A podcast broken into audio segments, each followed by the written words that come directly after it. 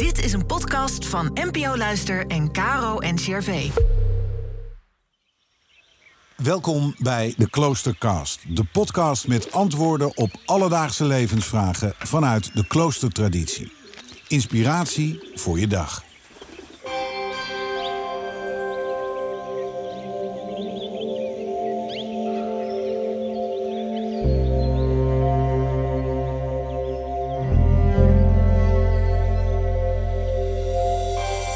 Wat is goed leiderschap?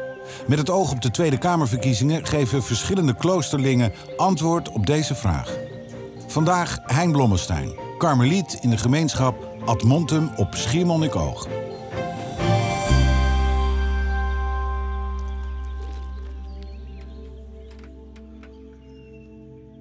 We zijn allemaal op zoek naar een leider die oog en zorg heeft voor onze belangen of aan die van de groep waartoe wij behoren.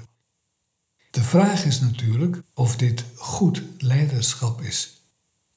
Wanneer een leider kiest voor de belangen van sommigen of bepaalde groepen, verliest hij of zij onvermijdelijk de brede gemeenschap uit het oog. Leiderschap kan dan gemakkelijk corrumperen, doordat macht en overwicht in het centrum komen te staan. Ik denk dat we leiderschap pas goed kunnen noemen wanneer iedere persoon van de gemeenschap meetelt en niemand terzijde geschoven wordt als ongewenst of onbelangrijk. Want in iedere levende persoon openbaart zich het liefdevolle gelaat van God.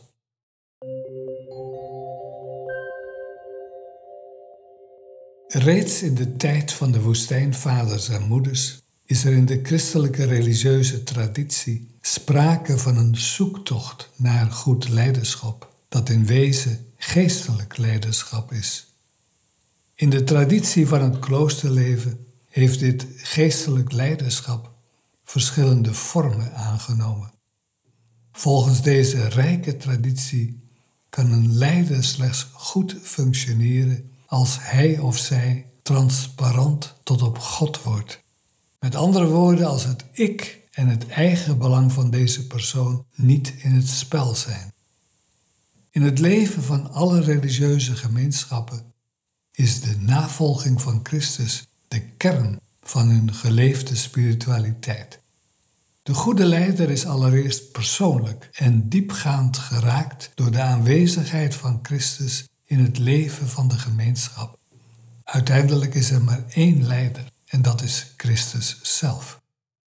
Een goede leider laat zich niet leiden door de ogen van anderen, door het applaus of de kans op herverkiezing. De goede leider handelt vanuit een zelfloze houding.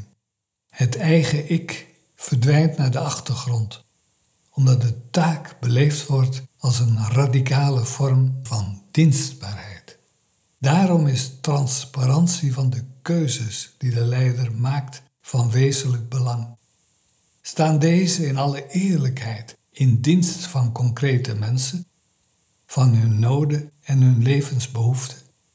De leider moet trouw zijn aan zijn eigen geweente en daarop kritisch bevraagd kunnen worden.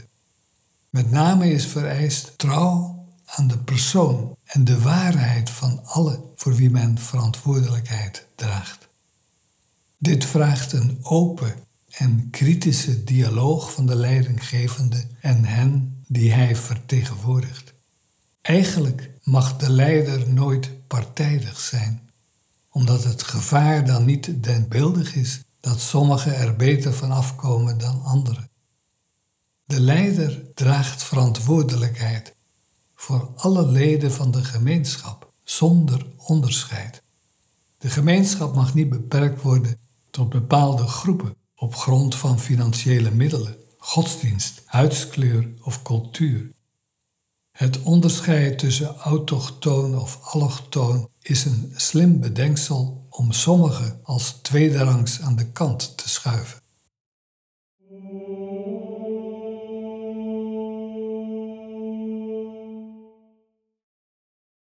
Iedere levende mens telt mee en dient gerespecteerd te worden op grond van zijn of haar goddelijke afkomst.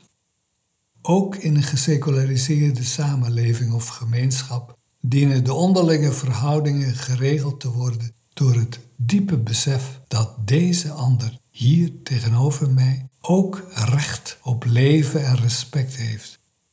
Alle leven komt voort uit Gods hand. Iedere mens weet ten stelligste, op de diepste lagen van zijn menselijk wezen, dat alle leven heilig is. Daarop bestaat geen enkele uitzondering. Dit heilige en fundamentele weten moet de leidraad zijn in iedere menselijke gemeenschap. De politiek vormt daar geen uitzondering op.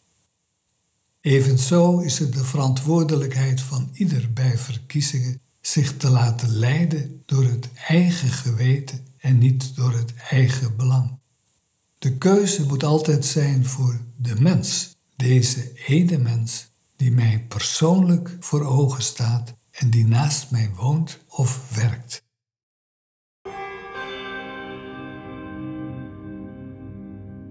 Jij die mij leiding geeft op de diepste lagen van mijn ziel, sta mij bij in alle keuzes.